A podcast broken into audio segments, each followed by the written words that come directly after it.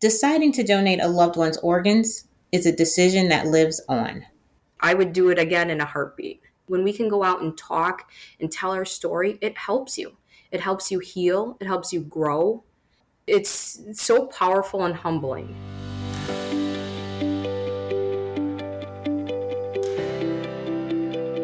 Christine Ho's husband, Jonathan, was a Chicago police officer for almost 12 years, and we are delighted to have her come and share her story of his life, their love, and her advocacy for organ and tissue donation.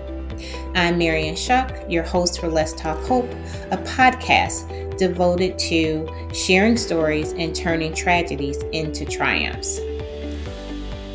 Christine, please tell us a little bit about your husband and your journey as an advocate for an organ and tissue donation. Sure. So, Jonathan, John and I met uh, working together for ADT Security in the call center. He was a super fun guy, always, you know, anything fast and anything sporty he wanted motorcycles, four wheelers, you know, Mustangs. That was his life meeting my family, he decided to become a Chicago police officer, hearing stories from family members. Um, I didn't know how his family would react to that, but they seemed to, you know, do pretty well with it. Um, after he became a police officer, things just, he was a great officer. It was like he was meant for the job and he loved every day. He loved helping people. He loved, I mean, we would be out and he had some kids in the, the neighborhood who had some problems with their parents and they would call him to you know help them through their problems with their parents. And he would go and talk to the parents and even off duty and talk to the kids and help to restructure the relationship. And it, he just he loved what he did. And then becoming an organ donor that was his his choice obviously. We never talked about it. I wasn't at the time.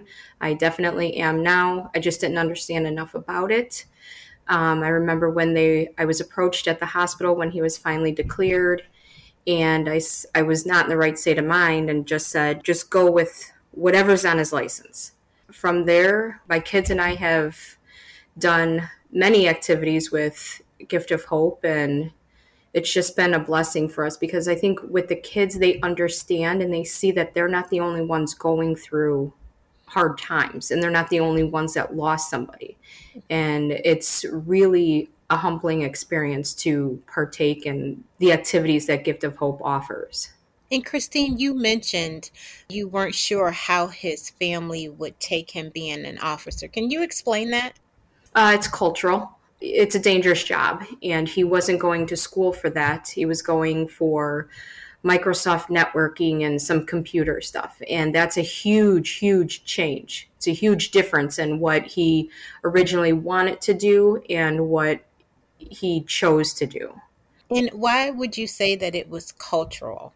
His family is against anything dangerous mm-hmm. which is funny because you know he loved like i said all things fast so you think but I guess it was just born into in him to love the adrenaline rush of situations.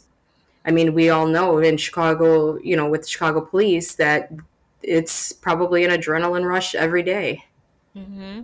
And do you think that it had anything to, you know, really do with his Asian background? Yes, definitely. Like they, yes, it was definitely cultural for the both sides, the Chinese and the Filipino side, to be against being a police officer. And once they realized, like, what a great officer he was and how happy it made him, they were fully on board how did you have the conversation with your children? You mentioned that you weren't registered, but John was. But then you talk about the challenges that the kids face in terms of being different because they've lost their father. How did you broach that conversation with them? I think being a part of Gift of Hope, they have it's really opened their eyes to see the good that it does and how many lives can be saved. And to be honest, both of my kids now have their license, and I completely left it up to them if they wanted to become a donor. Obviously, they both are. It was their choice 100%. And I would support them with whatever decision that they made. I would never do anything to persuade their decision, but we had discussions about the good, the bad, the pros, the cons, you know, everything, and they outweighed each side, and it was ultimately their decision, and they're glad that their dad was able to save so many people. Yes, and, and, your children were young when your Yes. husband passed away. Can you tell us what happened? He was on his way home from work. I didn't realize at the time that he had he was on his motorcycle and my daughter being only 10 years old was at my sister's house and I remember texting my sister to ask her if John had picked Taylor up yet and she said no and I said okay he's probably on a late arrest if he doesn't get her by the time I get off work I'll go pick her up mm-hmm. then my son called and said, Mom, the police are here. They want to talk to you. And immediately I thought he did something wrong. And he said, No, no, no, I didn't do anything, but they want to talk to you. So the police officer got on the phone and, you know, and he said, Can you just call me on my cell phone? I said, What is going on? He's like, Just call me on my cell phone. I said, Okay. So I called him on a cell phone and he told me, He said, We're on our way. We're going to come pick you up from work. I need the address. You know, for your, where you're working, and your husband was in an accident. And I said, okay didn't click because I thought he had his Jeep that day. And as I'm packing my stuff up, it hit me. The lady that I worked with came over and she was talking to me, and her and her husband ride also. And she said, Chris, don't go there. And I said, Nope. I know exactly what this means. I know exactly where we're going. And they wouldn't just come pick me up from work for nothing, for a, a regular accident. So yeah, police came and picked up myself. They picked up my mother in law from the South Loop and drove us to the hospital. And what was the experience like once you got to the hospital? And you, you mentioned earlier that John was registered, but what was that experience like going through and having someone from Gift of Hope walk into the room once you understood that John's life was no longer sustainable? To be honest, I was angry. I was angry with them. And there was no reason for it. It's just you go through so many emotions, and it had nothing to do with the people that came to me from Gift of Hope. It was my own emotions that I was going through because he was actually alive for two days before they declared him. Not alive and awake, you know, just laying there in my heart. I knew, but it's still a very hard thing to hear. And then somebody is there saying, well, you know, this is, you know, the circumstances. And I was very angry. And like I said, then once I sat down and grasped what was really going on, then things changed. How did John's family take the decision to allow him to be an organ and tissue donor? Sometimes there are cultural nuances and challenges to organ donation, and I'm just curious as to how how the conversation was had and if they were on board with your decision. Um, I don't think that they were fully on board. I don't remember really getting slack from them. It's so it, sometimes parts of that week are I don't remember very much. Just you know, you're not in the right state of mind, but they knew that I wouldn't do anything to jeopardize or put anybody in a bad situation. Um, which I love about them because they know everything would have been for John, not for me, not for everything was for him. They understood that if this was his wishes, that I would abide by what he wanted. But it, it, it definitely is cultural and religious and, you know, all the different things, but it wasn't our decision to make, it was his. Yes, absolutely. And thank you so much for honoring his decision. Sometimes we have situations uh, with Gift of Hope as the organ procurement organization where sometimes families are not on board if you haven't had the discussion about what somebody's wishes were. And we do our best to honor. And, but sometimes we do get resistant, even if someone is a first person authorization. So thank you for you know even in your your time that was a blur in probably the worst day of your life that you were able to honor John's wishes and to allow us to honor his wishes as well. I didn't understand it before and wasn't a donor, but we definitely all are now. Yes. And one of the things is how I got to know you is through our organ summit where right. we asked you to come and speak because at that time we were honoring Superintendent Eddie Johnson, who was just found out to have needed an organ.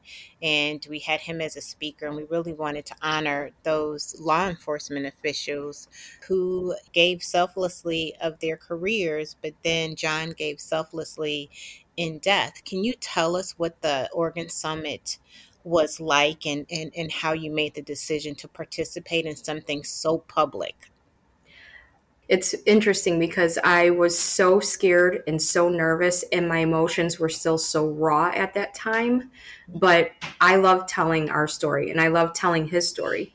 And I think I'll tell that story forever because I, I feel like that still keeps him alive. I know there's so much slack with with police officers now, and there's definitely more good than the bad out there. I would do it again in a heartbeat. These things that we, when we can go out and talk and tell our story, it helps you. It helps you heal. It helps you grow. It's it's so powerful and humbling. It most definitely is. And since that time of the Organ Summit, I wanted you to know that I have been working collaboratively with law enforcement officers because about two years after the Organ Summit, I got a call from former Superintendent Terry Hillard, who talked about lots of law enforcement officers and their families not really knowing and understanding organ and tissue donation, but that there were high suicide rates among officers and he wanted something good to be able to come of that. So we've been working together collaboratively to educate law enforcement officials. We're going to do more rollouts this year with using videos. And one of the things that we talked about was using stories of families who've lost a, a, loved one who was a law enforcement officer. So I'm happy to hear that you continue to want to share a story because I'd like to tap into you to be able to do that because we're talking over 250,000 law enforcement officers that really need to understand one, the process of donation, but the options and how we turn such a tragedy for you into a triumph in terms of you feeling comfortable with sharing his story, with you allowing your children to be organ and tissue donors on their driver's license. And just the advocacy that you've shown for Gift of Hope, I believe, is so important. I guess in your capacity as a donor wife, what would you say would be the most important things that we can do to educate law enforcement officers and their families? I guess hearing true stories, hearing from the people that have been there and in that situation. And I mean, I know my story is probably different than some others where he wasn't killed in the line of duty or uh, a suicide, but it's still a loss. Yes. And it was still a sudden loss. And they still have very similar backgrounds and stories to tell. And I guess real life stories and hearing from people is probably number one. And Christine, a loss is a loss. Uh, two and a half years ago, uh, I lost my husband. It was unexpected as well. And so, even though I work at Gift of Hope, you would think, and people tend to think that, wow, how, how did that happen?